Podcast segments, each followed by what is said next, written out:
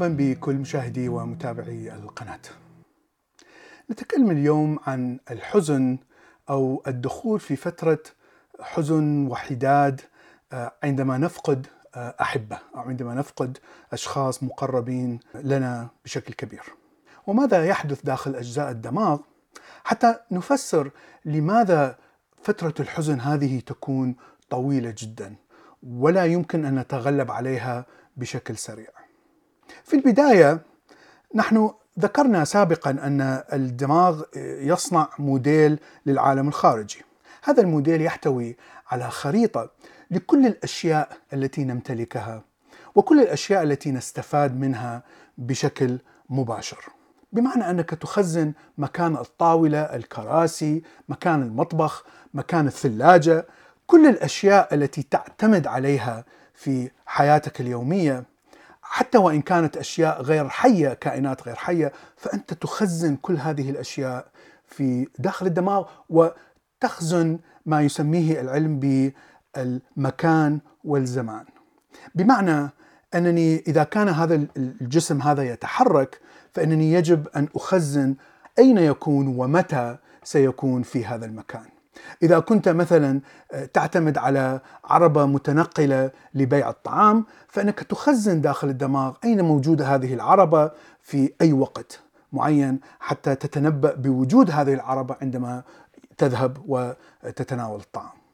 وهذه الأشياء المقربة منا التي نعتمد عليها بشكل كبير نشعر بأنها حتى جزء من أجسامنا بمعنى أنك عندما تستعمل الأدوات السكين أو الملعقة أو حتى السيارة تشعر بأنها جزء من جسمك لأنها تنجز الأعمال الناتجة من رغباتك، سواء كانت بيديك أو كانت بأداة معينة.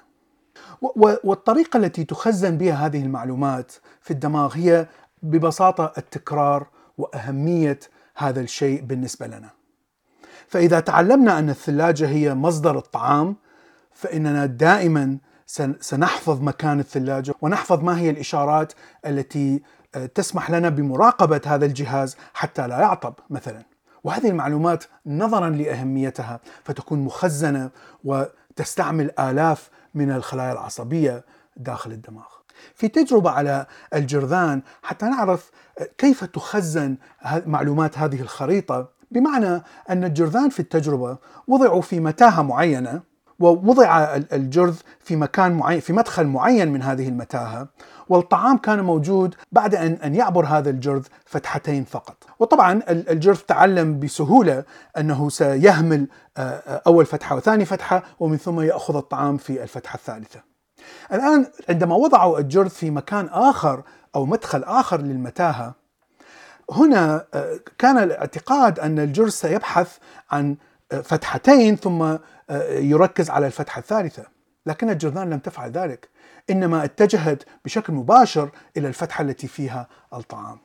بمعنى أن الجرذان خزنوا كل هذه المتاهة داخل أدمغتهم حتى يعرفوا بالضبط أين يوجد هذا الطعام، وليس فقط من وجود هذه الفتحتين قبل فتحة الطعام.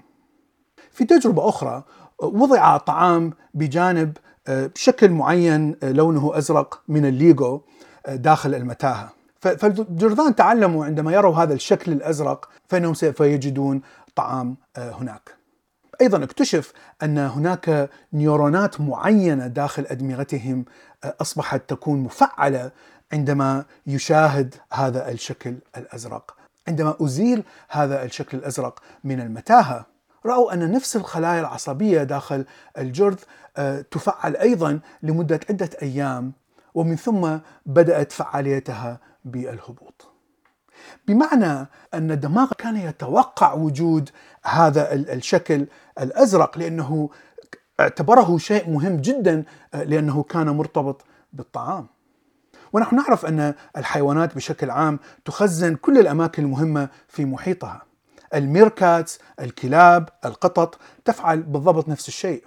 عندما آه، تراعي الصغار فهم ينقلون الصغار من حفرة إلى أخرى كل بضعة أيام حتى يتفادوا الحيوانات المفترسة وأيضا حتى يتخلصوا من الحشرات المؤذية.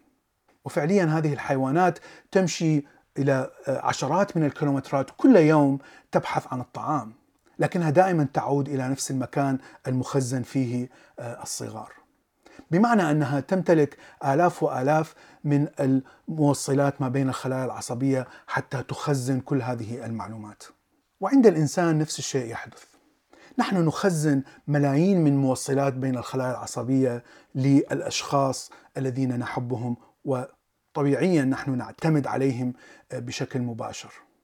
فمثلا عندما تأتي الزوجة من العمل والزوج يجلس في البيت والزوجة تأتي تقريبا نفس الوقت في كل يوم مثلا الساعة السادسة مساء فدماغ الزوج يربط دقات الساعة ويربط آه، صوت السيارة مثلا آه، عندما تتوقف في الخارج ويربط حركة المفتاح في الباب عندما يرى الزوجة تدخل البيت. هذا الحدث أو هذا الشيء لأنه يحدث مئات وآلاف المرات خلال حياة آه، الزوج فهو يخزن ويعطي أهمية كبيرة في الدماغ لأنه يتوقع وصول هذا الشخص المهم في في حياة الزوج. وهذه الإشارات تخزن في الدماغ القديم مع الفصوص وليس فقط في المخ. بمعنى أن هذه الإشارات تكون مفعلة حتى قبل أن تصل إلى الوعي. وهذا يفسر عندما تموت الزوجة إذا سمع الزوج صوت المفتاح داخل الباب فإن الدماغ سوف يسترجع هذه الذاكرة وسوف يتوقع وصول الزوجة وسوف يشعر بنشوة وارتفاع في الدوبامين توقعا لوصول هذه الزوجة. لكن طبعا نحن نعرف أن الزوجة ميتة ولهذا فإن الدماغ سيستلم إشارات حسية تقول أن هذا الشيء لم يحصل. ومن ثم يبدأ الدماغ بمحاولة تصليح هذه المعلومات. لكن المشكلة أن هناك ملايين من الخلايا العصبية المفعلة في هذه اللحظة. فليس من السهل توقيف كل هذه الخلايا العصبية بسهولة وبوقت قصير خاصة الموجودة في الدماغ القديم. وهنا يحصل الشعور بالحزن.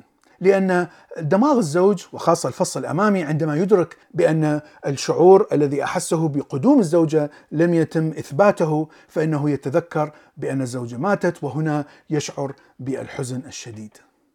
هذه العملية تحصل لمدة طويلة جدا إلى أن يبدأ الدماغ بإزالة الاتصالات في بين هذه الخلايا العصبية التي تتوقع وصول الزوجة. طبعا نحن نتكلم عن كثير من الأحاسيس من الروائح من الصور من الأصوات التي تذكر دماغ الزوج بوجود هذه الزوجة لأنها طبعا حدثت في عشرات من السنين. وهذه المشكلة التي تفسر لماذا آه، يكون الحزن مدة طويلة. ولهذا نقول بأن الزمن هو أفضل دواء آه، لعلاج الحزن على فقدان الأحباب. نفس الشيء يحدث عند عندما نفقد آه، أحد أطرافنا سواء كان ذراع أو آه، أرجل. كثير من الناس الفاقدين الذراع يشعروا بوجود الذراع آه، وكأنه خيال أو شبح.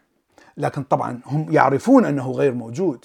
هذه الميكانيكية تعمل بالضبط داخل الدماغ بنفس الطريقة.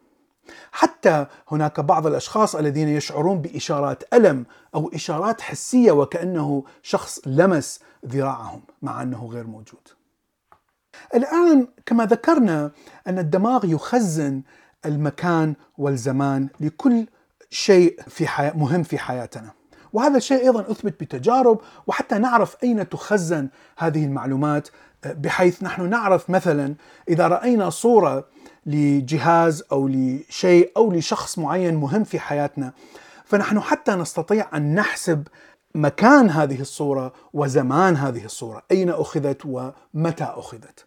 وهذه الحسابات آه، نراها تفعل في نفس المكان التي تخزن فيه ذكرى هذه الصورة داخل الدماغ. الآن هناك شيء آخر آه، يضعه الدماغ عندما نخزن معلومات عن الشخص القريب جدا. ليس فقط المكان والزمان لكن درجة القرابة درجة الاعتماد على هذا الشخص. منذ أن نكون أطفال ونحن رضع نمتلك غريزة بأننا نشعر بالراحة والسكون والسعادة عندما تلمس أجسامنا أجسام آه، أحد الأبوين.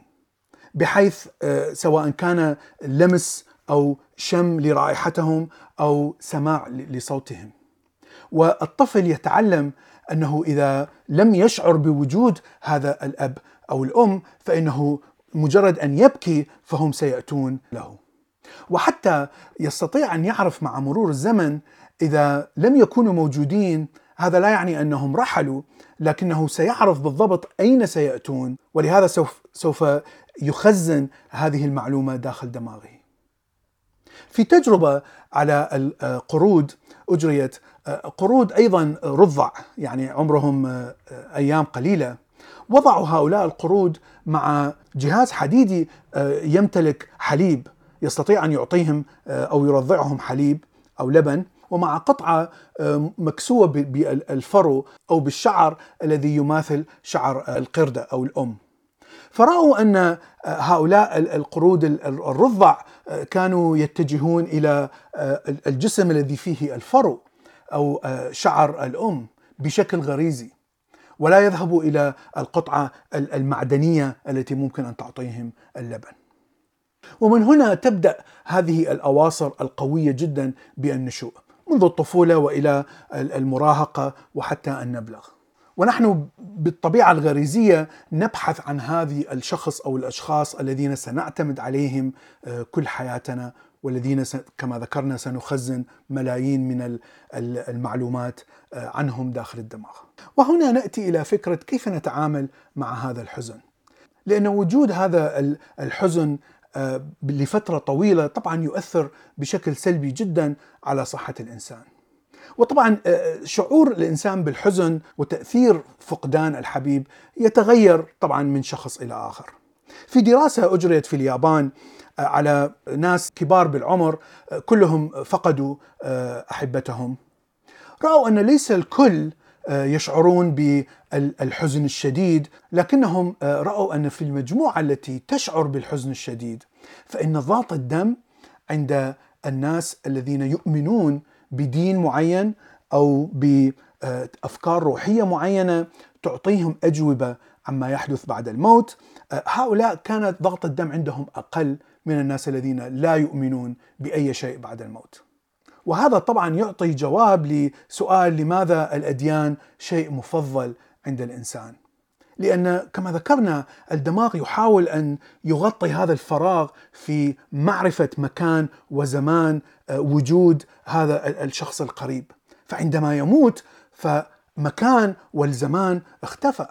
وهنا ترى الدماغ يكون في صراع وألم شديد وحتى يدفع الشخص إلى التفكير في آه، ربما إذا فعلت كذا لن أفقد مثلا هذا الشخص، لو آه، منعت هذا الشخص مثلا من التدخين لما مات بالسرطان إلى آخره. طبعا هذه الأفكار ليس لها أي فائدة، بالعكس هذه الأفكار فقط تزيد من آه، الشعور باليأس والشعور بالحزن.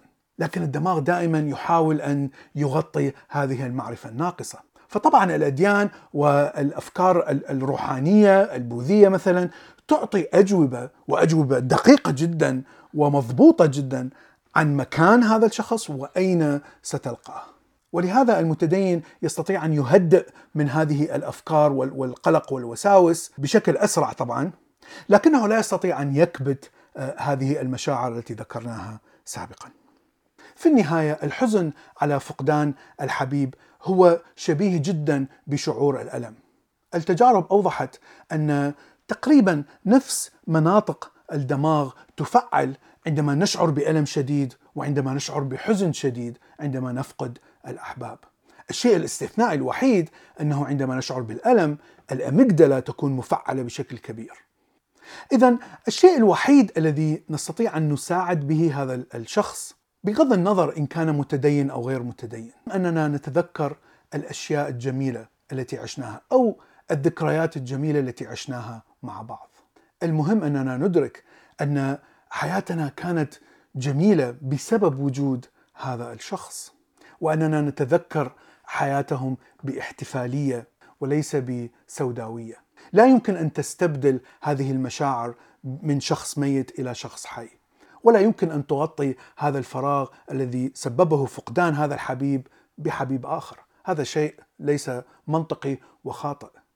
هذا الفراغ سيبقى. هذا الجزء من العاطفة سيبقى ولن يموت. ما تستطيع أن تفعله هو أن تكون خبرات جديدة مع أشخاص جديدين وتكون أواصر جديدة ومشاعر جميلة جديدة وتحاول أن تصنع حياة أخرى مع شخص آخر. لكن بدون أن تنسى تماما حياتك الماضية لأن الماضي هو الذي يصنع الحاضر. ماضيك هو الذي صنع شخصيتك الآن. هذا ما أردت أن أقوله اليوم. شكرا لكم وإلى اللقاء في حلقة أخرى.